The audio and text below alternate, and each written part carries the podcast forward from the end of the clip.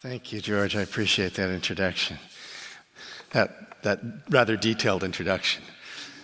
If anyone wants to play Settlers of Catan with me later, they can uh, look me up. Well, I'm delighted to be here. I'm delighted to be back in Canada. I grew up in Canada. I'm a dual citizen. And uh, it's, it's a real pleasure to be in a place like this, too. It's, it's striking. I said to George when I walked in here, Is this 60s? Yep early 1960s. It was very beautiful. And delighted to be with you, of course. I'd like to jump right in, and I'm going to start with a familiar word from Jesus. What therefore God hath joined together, let not man put asunder. Now, you'll know that when he said that, he was referring to marriage, but I'm going to take a little bit of liberty here because Paul did, and he used marriage in Ephesians as a, a type of the church. And I'm going to stretch this a little bit more to cover three other things that I believe we have tended to put asunder in uh, today uh, in today's church, especially in the West, that the medieval church, I believe, and Lewis kept together. And uh, George has already mentioned those th- three things faith and reason, love and logic, and also the spiritual and the material. So today we're going to talk about, um, in this session, uh, faith and reason. It seems to me that Christ followers today do t- tend to separate these, veering either into, on the one hand, pure re- reliance on faith that shuts off all reasoned inquiry into the things of God, or on the other, a rationalized modern substitute for faith that dismisses everything we can't understand, things like the Trinity or the resurrection or miracles of Christ. In today's talk, I'm going to push back against both of those tendencies by exploring the story of how medieval theology used reason to understand important matters of faith as far as we can while protecting their essential mystery, rather than to define that mystery out of existence to satisfy our reason. We'll look, among other things, at, at, the Council of Chalcedon, which is just slightly pre medieval, and then the teachings of the turn of the 12th century thinker Anselm of Canterbury. I also believe we tend to separate love and logic, and I'll mention these other two themes just in case uh, you, you might not be able to make it or might be interested in coming to the other two talks. Uh, we separate love and logic. I, sometimes think uh, we tend in one or the other of these directions just by who we are. We may be tempted to indulge in a kind of fuzzy headed anti intellectual sentimentalism on the one hand, or a more cold and self righteous argumentation on the other, love and logic. So in the next talk, I'm going to push back against those tendencies through an exploration of how medieval faith united robustly affective heart devotion, and theologically informed inquiry. I'll hold up in that talk people like P- Peter Abelard and Bernard of Clairvaux and argue that, quite contrary to modern stereotypes that pit warm hearted monastics against cool headed scholastics, we find in medieval faith, in fact, a unified path that drew both heart and mind to God and provided satisfaction for both loving desire and logical questioning. And then finally, the third theme uh, is the separation between the spiritual and the material. This is perhaps the one that really got me going on writing this book. I think we do often separate those two, courting either useless super spirituality and cultural irrelevance on the one hand, or crass materialism and cultural captivity on the other hand. So, in my third ta- talk, I'm going to push back against that disjunction too. And I'll show how medieval Christians honored the biblical stories of the creation and the incarnation through their sacramental understanding of the material world as neither spiritually irrelevant, nor the source of ultimate value, but rather a good gift of God that can, if we have eyes to see and ears to hear, lead us back to Him as we live our daily and quite material lives. And in each of these talks, including today, I'm going to use uh, the quite medieval modern man, C.S. Lewis, as a guide, as a sort of docent back into this period. So, again, the three items positively stated. Medievals kept faith and reason together. They used the gift of reason, but within the limits of mystery and community. They assume that while the story of salvation participates in the reasonableness of a rational God, nonetheless we each still see through a glass darkly. So no individual Christian can know the thoughts of God clearly through the power of their own mind. This is why the medievals, following the early church, believe that God's Holy Spirit has worked through the whole community of saints bequeathing us truth in tradition as well as scripture. Sometimes in talking with Protestant audiences, I say the T word tradition. We're sometimes a little uncomfortable with that. We have a sense the Reformation was about, if nothing else, pushing back against that. So we'll, we'll discuss that a little. Then we kept, uh, medievals kept love and logic together.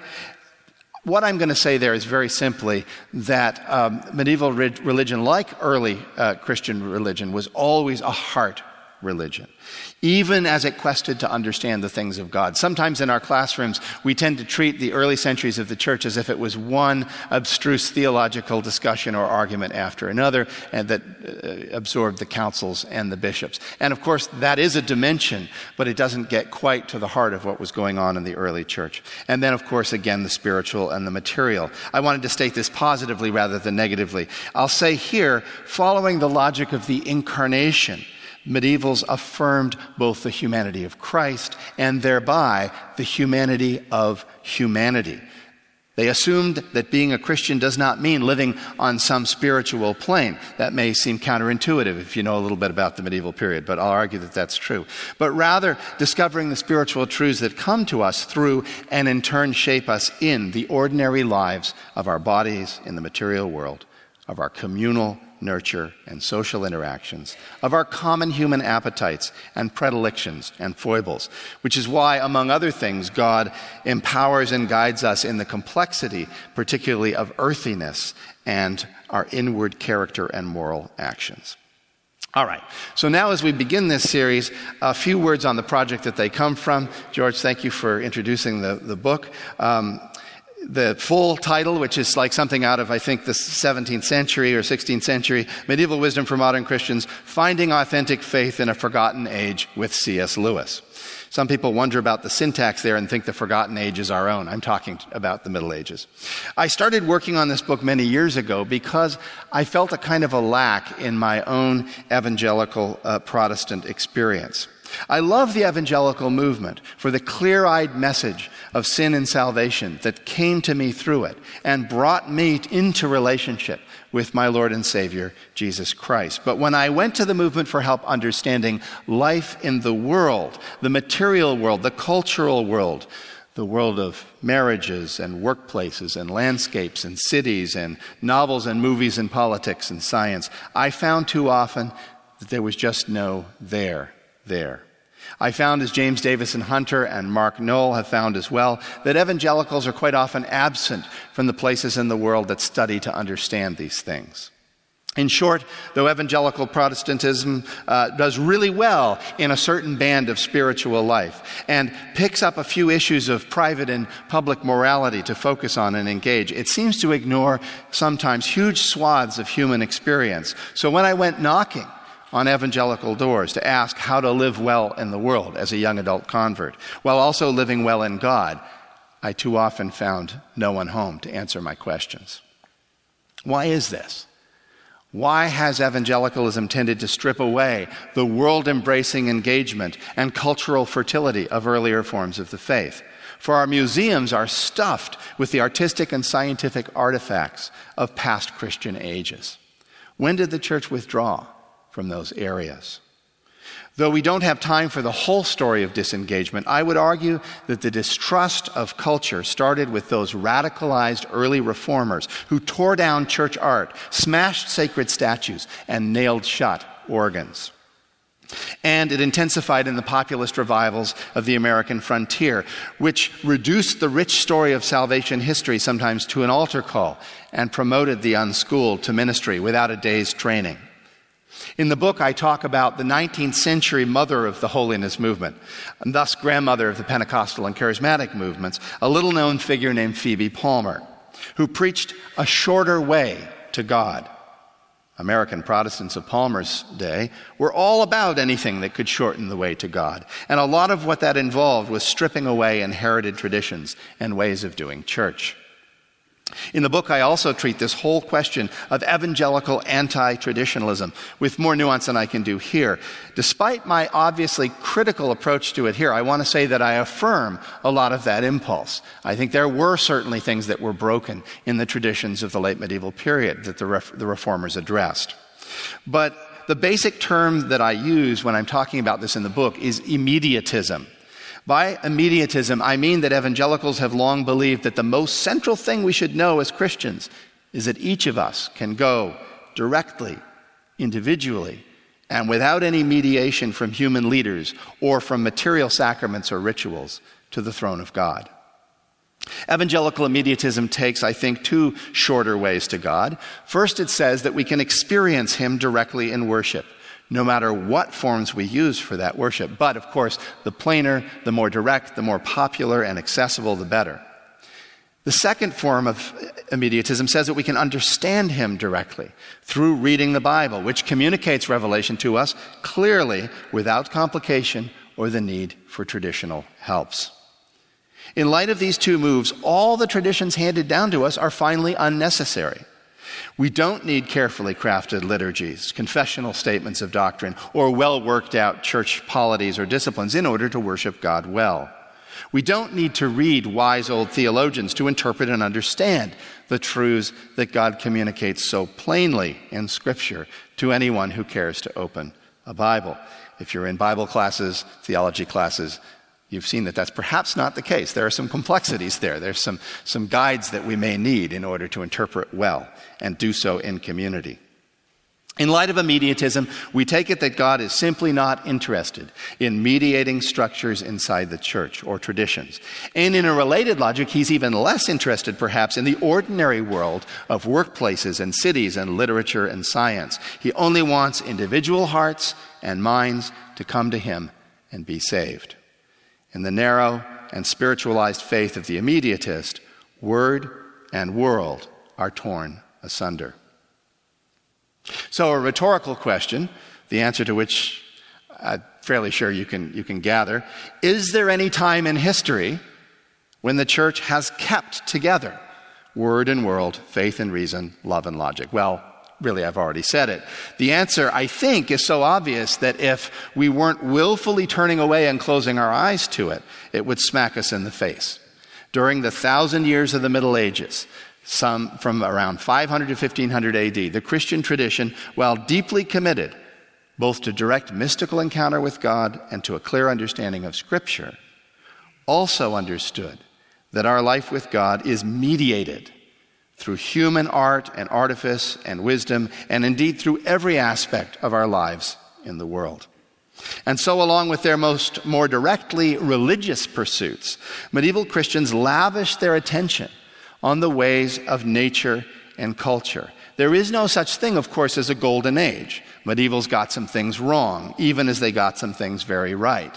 But they took such a strikingly earthy, practical, and at the same time deeply spiritual approach to being human in a God made world that if we just turn our faces again towards this age of faith and open our eyes, we may find that this forgotten age is a source of authentic renewal for us today. I've been nourished in my own faith by reading medieval authors, and part of the way I came to those authors was through reading C.S. Lewis, who I take to be, as I said, one of the most medieval modern authors.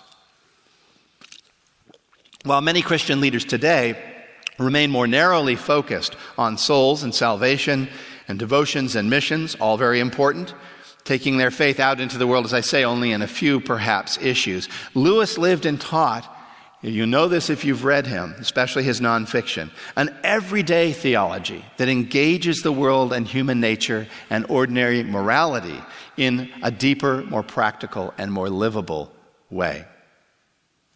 In Lewis, I discovered a spirituality of ordinary life that reveled in the things of nature and the things of culture, both for what they are in themselves and for how they point to God. And I had two questions.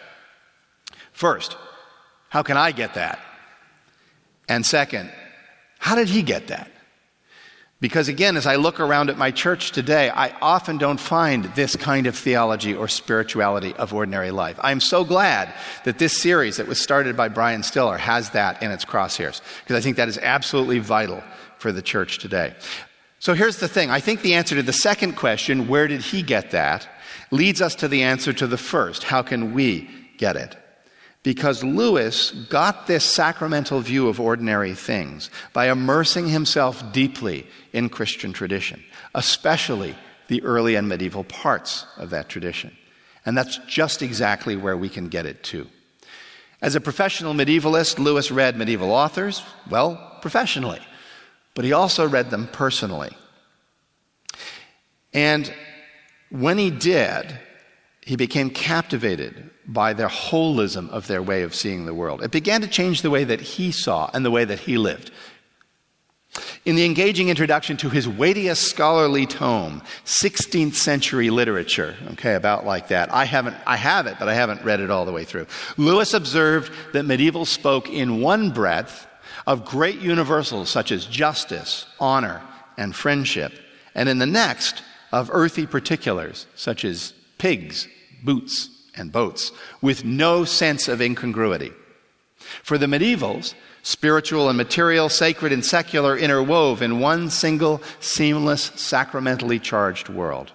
And so it was too for Lewis, who whimsically characterized himself at his inauguration in the chair of medieval and Renaissance studies at Cambridge in the 50s, not merely as a scholar of the medieval world, but also really as a medieval native, as if he'd been born there and was just visiting the modern world.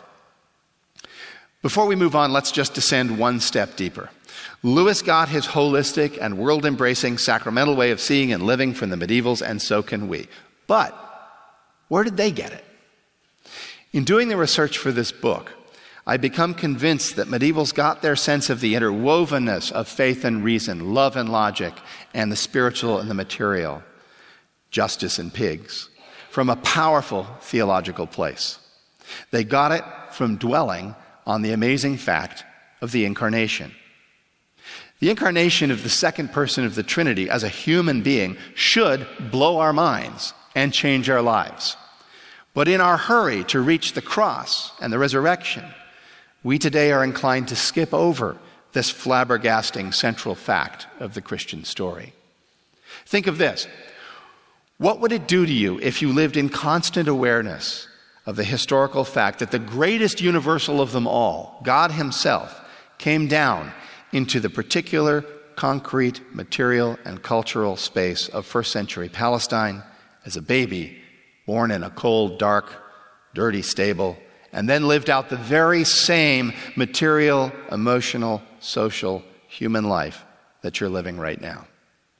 I want to suggest that if you did that, if you meditated daily on the stunning fact of the incarnation, as so many medievals did, you'd never again see any part of your work life, your home life, or any other part of your life in this world as spiritually irrelevant or beside the point of your faith. And every part of your experience would become, at least potentially, a conduit and even a mediator to God.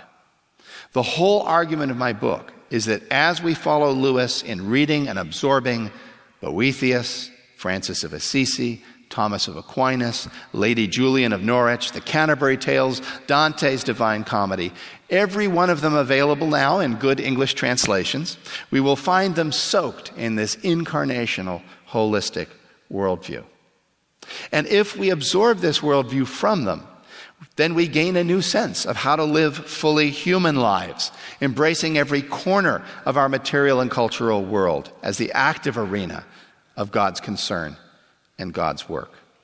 We will come to see that working for IBM, bringing the neighbor kids to a ball game, reading a novel, painting a painting, serving on the PTA, researching microbes in a lab, of course, we could go on and on. In short, everything we do in our Monday to Saturday lives is a single, single sacramental unity in which, again, faith and reason, love and logic, the spiritual and material interpenetrate and uphold each other.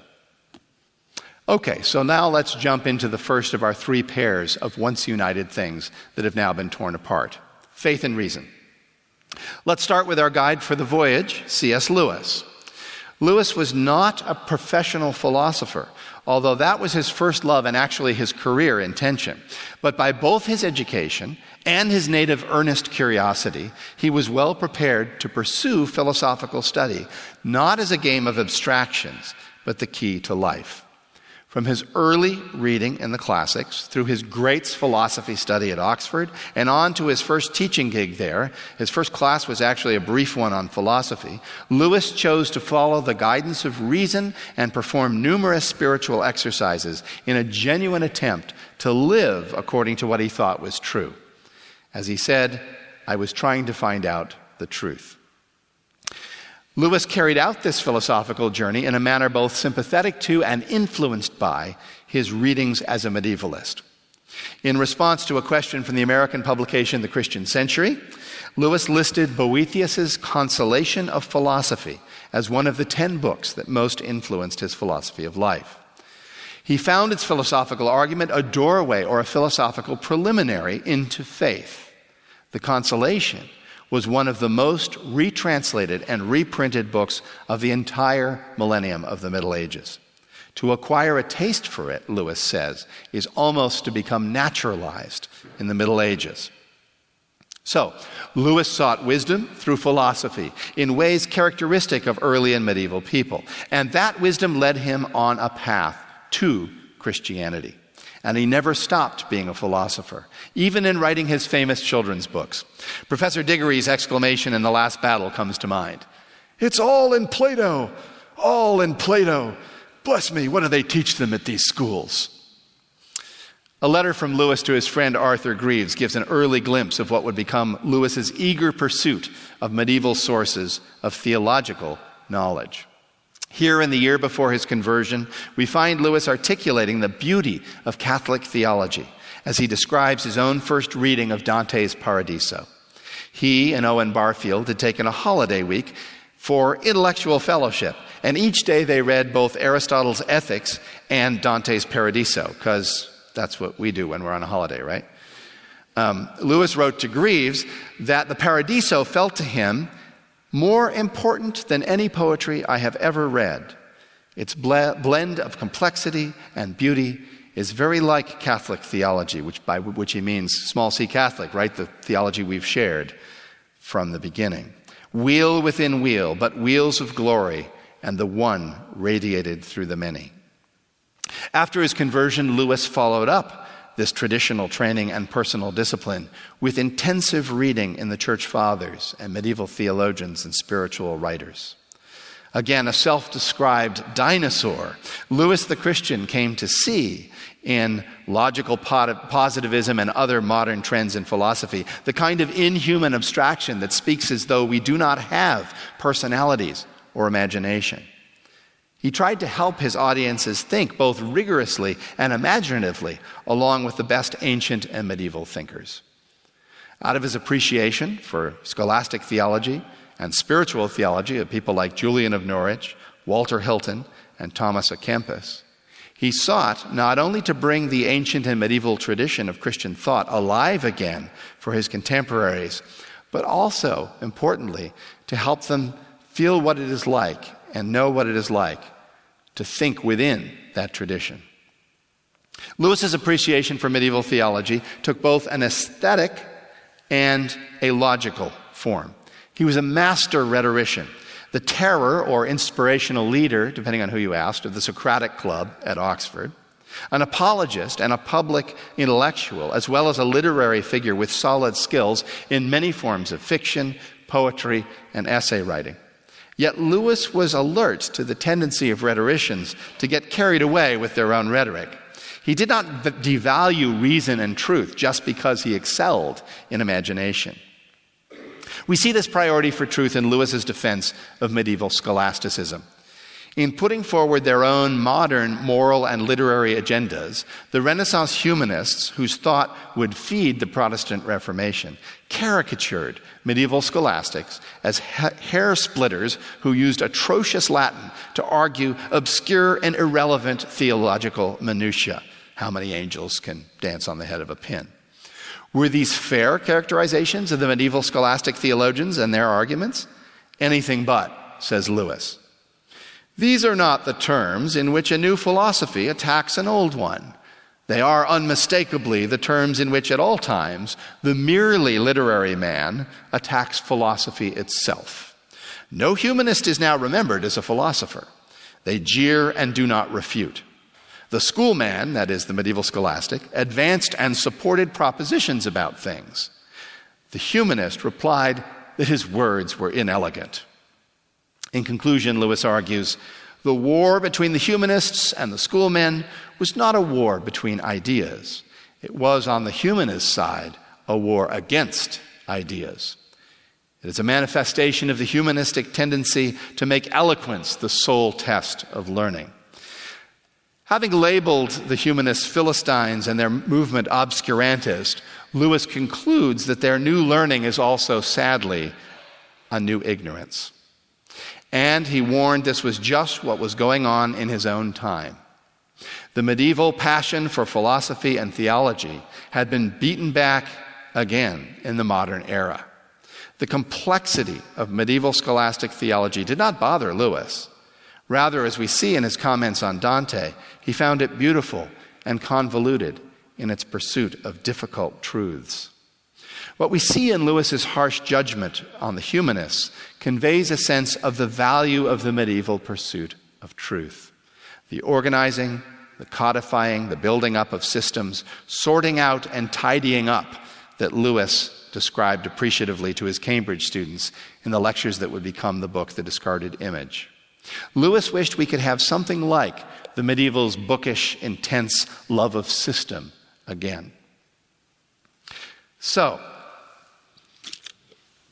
bearing in mind our theme, the unity of faith and reason, let's now turn to those medieval sources, especially those scholastic theologians of the 12th and 13th century that Lewis took it upon himself to defend. Anselm, Abelard, Aquinas, and others, and I don't know why all their names start with A, but that seems to be the case. These thinkers brought together faith and reason, love and logic, the spiritual and the material in a breathtaking synthesis that delved into the Bible for wisdom about our life with God.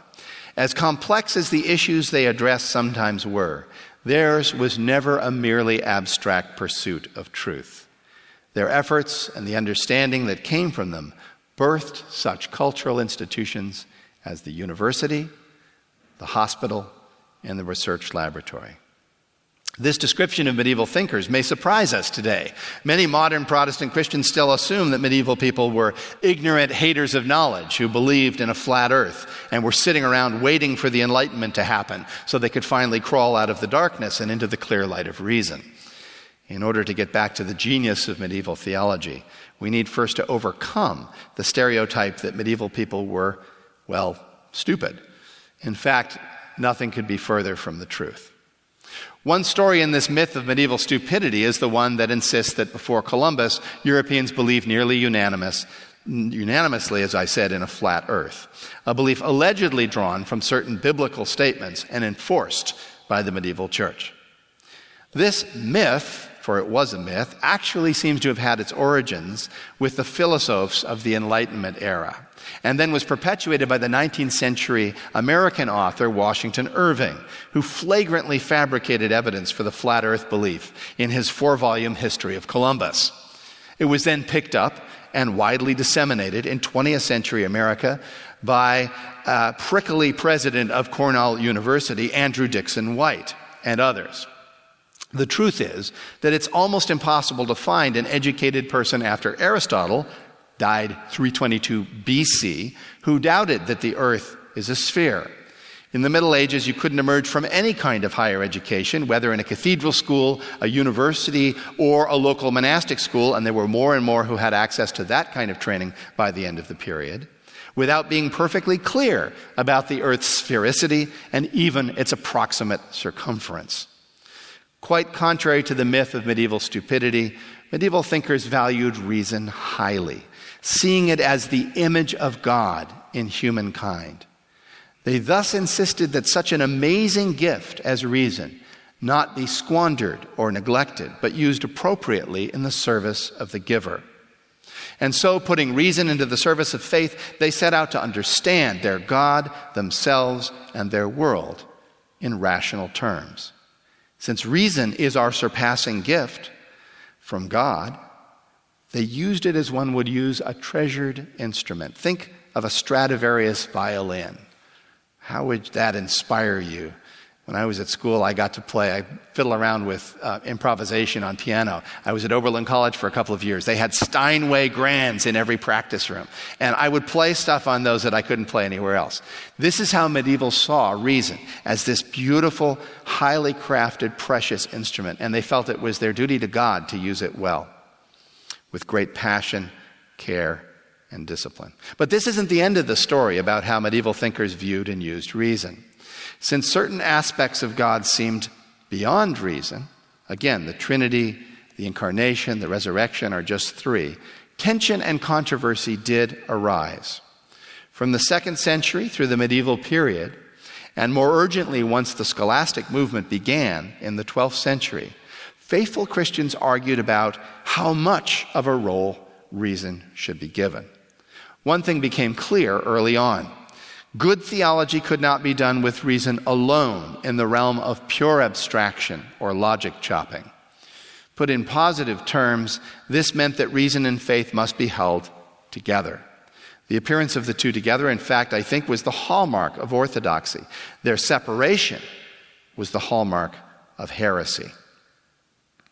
Shortly before the opening of the medieval era, in 451 AD, at Chalcedon in Asia Minor, one of the few councils accepted today as authoritative still by all three major confessions of Christianity, formulated its famous four fences. In a simple yet profound statement, that gathered group of teaching pastors, for that's what the bishops were, insisted that Christians are bound to speak of Jesus as, and I'm quoting the, the Chalcedonian statement, one and the same Christ, Son, Lord, only begotten, to be acknowledged in two natures, and here's the four fences without confusion, without change, without division, without separation. These four careful analytical exceptions, the withouts, comprised a reasoned set of fences that protect within them the mystery of the relationship of Christ's human and divine natures. But they do not presume to intrude into that mystery with some positive, rational definition of that relationship. All right, so pause. You might be thinking, the relationship of Christ's two natures? What a silly thing to talk about in the first place. They had nothing else to do? Why on earth would they bother to argue or hold a council on that? What you might not remember is that since the faith was still quite young in those days, and since it was based not on a clearly laid out manual of belief, but rather on a whole bunch of different books of stories and testimonies and poems and law and history, plenty of matters related to the life, death, and resurrection of Jesus Christ were still up for debate and discussion. If you imagine some pristine early orthodoxy in which every aspect of the gospel was clearly laid out and rationally understood, you're painting a golden age picture that never actually existed. In fact, there were groups of Christians at that moment, the fifth century cusp of the Middle Ages, who did try to provide such a positive, rational definition of how the human and divine natures of Jesus fit together. And they were causing quite a bit of confusion among the faithful, the ordinary faithful.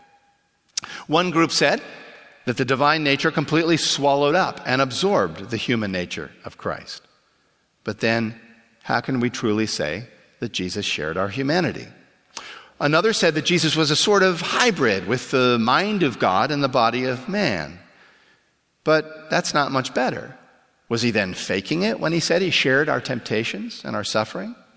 For no one believed that God in his divine nature could be tempted or experience pain. Yet another group speculated that the two natures took turns animating Jesus, so that when the divine nature was in the driver's seat, Jesus healed and walked on water. When the human was in charge, he didn't know when the end times would happen, or he wept in the garden and asked God if there was any other way to save the world besides the cross. I had a teacher that called this werewolf Christology. But this too seems a distortion of the scriptural witness. By making their measured, rational statement on the matter, the Chalcedonian pastors went only as far into reasoned explanation as they felt they could go to prevent or avoid those heretical interpretations while preserving that witness of Scripture. They did insist that Scripture does not support confusion, change, division, or separation between Christ's two natures. But at the same time, they, refined, they again refrained from defining precisely the relationship between those natures, because Scripture had not spoken there. No mistake, the Chalcedonian definition, reasoned as it is, com, com, uh, preserves within it a complete mystery and a complete paradox. Because what it affirms is logically impossible. If Jesus was absolutely and completely both 100% one thing, divine, and 100% another thing, human, then we have a phenomenon which, in the realms of logic, physics, mathematics, is simply impossible. The math doesn't work. The statement just has to be taken on faith. So, the gathered pastors of Chalcedon specified again only as far as they felt scriptural revelation allowed, but not so far as to over explain by forcing the mystery of the two natures into a single logical box. This was reason and faith joined together. Reason serving faith, but not overwhelming or dictating faith. One more example.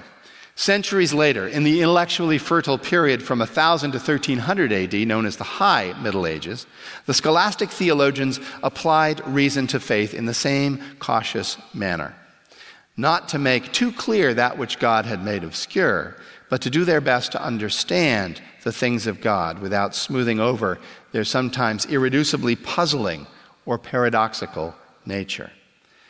I'll actually bring forward two quick illuminating examples of this reason serving faith approach.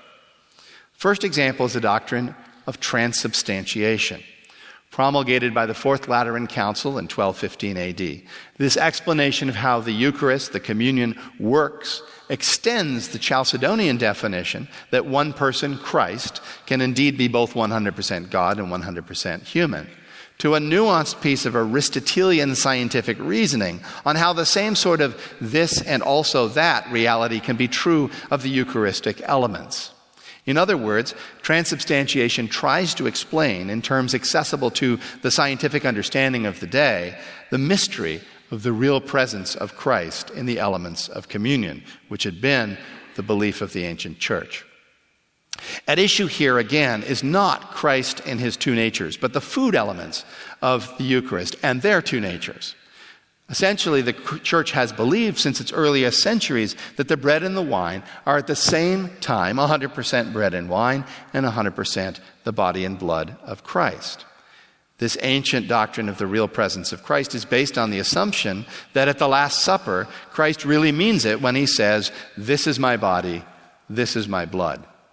One might guess that if you've believed one mystery, the Chalcedonian one of the perfect coexistence of the divine and human nature within Christ, it sets you up to believe another, the perfect coexistence of both of those natures within the material substances of the bread and the wine.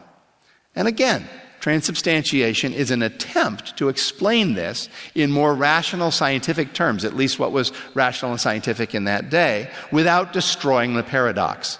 It says that the accidents, the attributes of color, taste, and feel and smell of the bread and wine are preserved, while the essence of the elements become the real body and blood of Christ. Now, for many who disagree with transubstantiation, this explanation seems an unwarranted application of Aristotelian science to the mystery of the doctrine of the real presence. But we need to understand what's going on. When this piece of scientific explanation about accidents and essence is applied to the Eucharist, it's applied not to erase the mystery that the bread and wine are also the body and blood of Christ. A statement that, again, however you want to interpret it, did come from the lips of Jesus, but to protect it while also trying to give some satisfaction to our God given reason. And that indicates the role, again, that reason plays in theology in the medieval period. It seeks not to explain away the paradoxes of the faith, but rather indeed to protect those paradoxes and mysteries as much as possible. As, as in so many other areas of medieval faith, this blend of reason, paradox, and mystery is not, by the way, just a Catholic thing in the technical sense, more precise sense, Roman Catholic. It is a Protestant legacy too. Particularly concerning this matter of the Eucharist, the desire to preserve the mystery of the real presence of Christ in the elements and to have some sort of reasonable explanation for how that can happen is also found in different ways in the doctrines of the three root Protestant traditions Lutheran, Reformed, and Anglican, each in its own way. Now, our second example of this weaving together of reason and faith comes from the teachings of a thinker some call the father of scholastic theology, Anselm of Canterbury, 1033 to 1109. In particular, his reasoned explanation of the bloody scandal that was the crucifixion. If you're a thoughtful Christian, or a thoughtful non Christian considering the claims of the Christian faith, then you've likely wondered about this yourself. This is maybe an even harder nut to crack than the paradox of Christ's simultaneous identity as fully human and fully divine. It may, in fact, be the greatest paradox imaginable. For what the Bible teaches about the atonement for humanity that the second person of the Trinity accomplished through dying at humans' hands is not just incongruous. Why would an all powerful God return, uh, choose to redeem his human creatures in this bloody and ignominious way? No, it's far worse than that, logically speaking.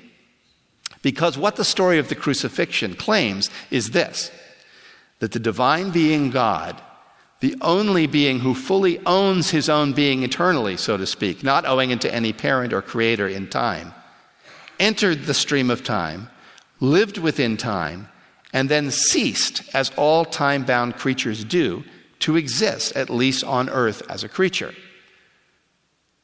Anselm, a master of dialectic, that is, the rational investigation of disputed opinions, presented his elegant argument in his still influential Cur Deus Homo, Why the God Man. By the way, when I say still influential, let that sink in. This is, you know, a thousand years ago. So the shelf life of the teachers of the church seems to have some longitude to it. In the mode of reverent faith seeking understanding, he asked this same question Why should we credit this story of atonement in which the eternal maker of all things undergoes a typically bloody, painful human birth in a dirty, cold stable, lives a difficult, sporadically persecuted life, and finally allows himself to be subject to an extra legal proceeding, declared a criminal, be nailed to a cross, and die? Couldn't God have achieved our redemption in a less implausible, not to say illogical, way? Now, Anselm does not make the story rationally consistent by cutting off some part of the revelation. By doing that is the sort of the thing that the early heretics did in order to get rid of the tension between God's perfect divinity and his abject death. For example, Anselm doesn't solve the conundrum by saying, well, God didn't really die because he never really had a human body, only the appearance of one, which is an explanation that some had tried to give early on, the Docetist heresy. Nor does Anselm veer to the other possible explanation. Well, somebody did die, but it was someone who was less than God, the very special man, Jesus, the Arian heresy. Instead, Anselm reasons from the structures of social understanding around him. He seeks in those cultural materials an explanation that will satisfy his hearers without destroying the mystery. The explanation he hits upon is that God's honor, like that of a feudal king, he was in the period of feudalism after all, had been offended and diminished by the original sin of his human subjects, and that this terrible transgression must be addressed through some act of satisfaction that restores the honor of the king. While avoiding resolving the mystery towards Docetism or Arianism, Anselm retains it and explains it through the reasonable cultural metaphor of satisfaction, working out the mystery in elegantly logical language so the people of his age could understand it. Now, Anselm's explanation of the atonement does not erase the central mystery that the undying, fully divine God died. The biblical paradox is not disposed of. Just as the Chalcedonian definition uses reason to retain the paradox of the two natures of Christ, and the doctrine of the transubstantiation used reason to retain the paradox of bread and wine that is somehow also Christ, Anselm uses reason to retain the scriptural paradox of the God man who dies, while asking how we can understand, at least in part, what God is doing through the atonement of Christ. Well, what can we learn from the examples of Chalcedon and Anselm about how to keep faith and reason together in our own interpretation of Scripture and perhaps in our wider faith? Of course, neither Chalcedon's statements on the two natures of Christ nor Anselm's on the atonement is the last word on the subject. Soon after Anselm, for example, came Peter Abelard with another, also scripturally based explanation of the atonement that took as its central metaphor not the correction of a slight to a feudal lord's honor, but the compassionate action of a grieving father, willing to make the ultimate sacrifice for his children so they would be emotionally impacted by their father's sacrifice and return to him. Such a story, for example, as we have in the parable of the prodigal son. And when John Calvin, years later, returned to Anselm's explanation, he reworked some of the, those ideas for his own time in a penal substitutionary theory that seems less feudal and more purely biblical, and is still hugely influential in 21st century Protestant preaching around the world. What this suggests is that while we draw wisdom from tradition, as the medievals did, Every new generation and every new culture needs to do its own careful and sensitive work of reasoning with Scripture.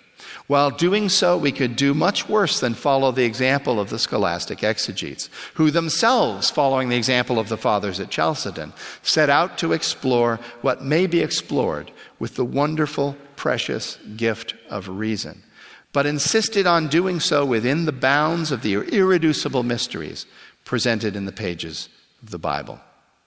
Now, to end where we started. Medievals, as we've seen, kept faith and reason together, using the gift of reason, but within the limits of mystery and community. Unlike modern immediatist evangelicals, they assume that while the created world and the story of salvation participate in the reasonableness of a rational God, nonetheless, again, we each still see through a glass darkly. So no individual Christian can know the thoughts of God clearly through the power of our own individual mind.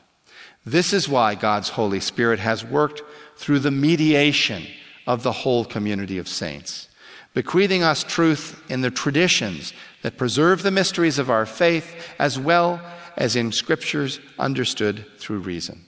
And this is why we must be careful not to allow ourselves to flatten or erase those mysteries handed down to us by insisting that our reason allows us to see clearly into all God's truth. Thank you.